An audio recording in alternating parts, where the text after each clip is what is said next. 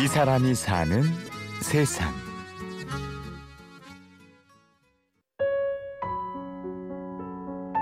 일단 잘할 수 있는 것이라는 생각이 많이 있는 것 같아요. 그러니까 똑같은 노력을 들인다면 다른 사람보다 조금 잘할 수 있는 것, 그리고 지금 하지 않으면은 못하는 것들이 계속 생겨나는 것 같아요. 예를 들면은 제가 인디 음악과 관련된 책을 지금 내지 않으면, LP 음악에 대한 책을 지금 내지 않으면 그냥 없는 것으로 그냥 끝나버리는 거죠. 근데 지금 제가 그 책을 냄으로써 그 책을 통해서 저기 그 뭐죠? 그 저희 그 음반 들어보셨어요, 마스터? 아베마리아 부분, 아베마리아 끝나고 아니 그거 끝난 다음에 노이즈가 있대요. 아니 지금 그 제작이 들어간 게 중요한 게 아니고, 만약에 그러면 중지를 시키고 다시 녹음을 해야 되잖아요.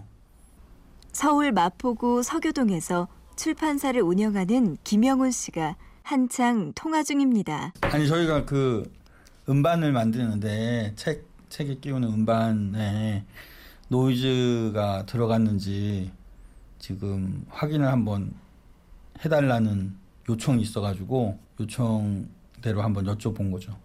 당황스럽죠. 출판 작업은 늘 이처럼 예상치 못한 변수와의 싸움인데요. 때론 크게 손실을 볼 때 또한 있다고 하죠. 돌발 변수가 많이 발생하죠. 전혀 그러니까 우리가 일반적으로 책을 내면서 만드는 과정에서 생기는 문제들도 있지만 그 외의 문제들 있죠. 그 외의 문제들도 간혹 생기죠. 네. 그래서 책을 뭐 찍어놓은 걸 폐기시키는 적도 있고, 또 이렇게 좀 저자분한테 죄송한 상황이 되거나 아니면 독자들에게도 죄송할 때가 있어요. 여보세요? 영훈 씨가 출판 일을 한 건 올해로 만 12년. 그동안 소설과 에세이, 교양서적 등 다양한 책을 기획해왔는데요. 그중 가장 애착을 갖는 분야는 바로 음악 관련 서적입니다. 예전에 제가 10대 때 그때 메탈, 헤비메탈 음악이 굉장히 유행했을 때인데, 그 메탈리카의 음악도 사실은 제가 음악을 들어본 적이 없는데 그 어디 음악 잡지에 나오는 글을 읽고, 그때 당시에 이제 클리프 버튼이라는 베이스 연주자가 죽었었는데, 뭔가 그러니까 누군가 죽었다는 게 슬픈 일이기도 하고, 또 그 죽었다는 것을 이렇게 머리에 염두에 놓고 그 사람이 이제 작곡했던 그 오리온이라는 노래를 들었어요. 근데 가슴 속에 오래 남은 거죠. 그러니까 그 문자가 그 음악에 개입한다는 생각이 들었어요.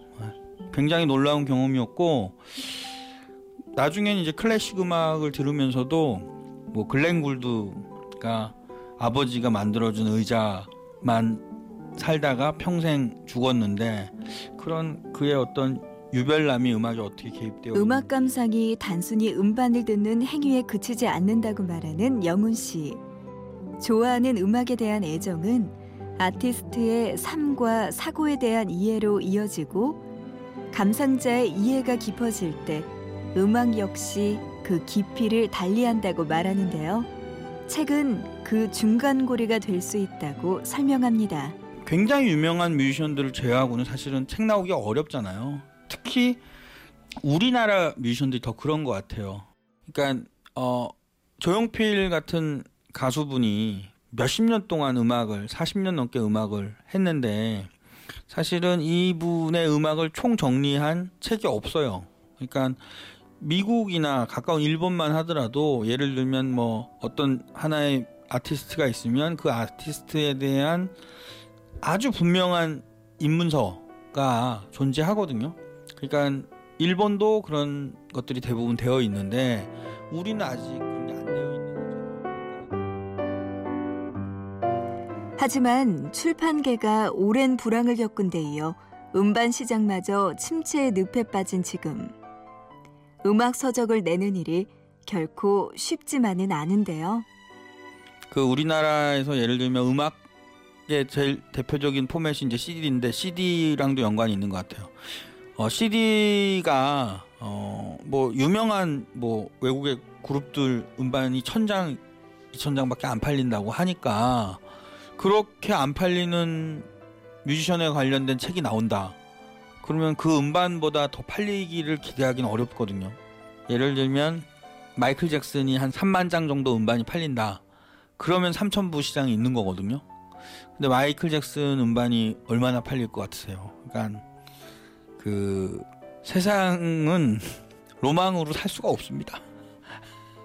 로망이나 순수성으로 살 수가 없고 치열한 경쟁에서 이겨서.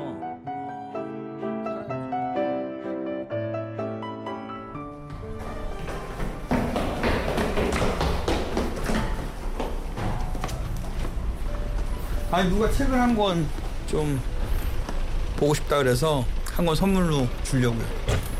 아니 뭐 안 살 사람은 줘야죠.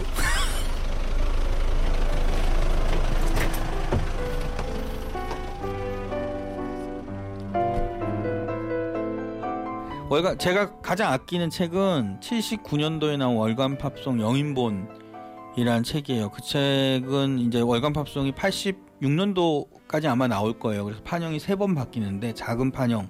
근데 이제 제가 말씀드리는 거는 작은 판형 때 이제 그 결산이었죠. 그래서 거기에 이렇게 그 우리나라 팝 DJ라든가 뭐 평론가들이라든가 이런 분들이 아주 이 사람이 사는 세상.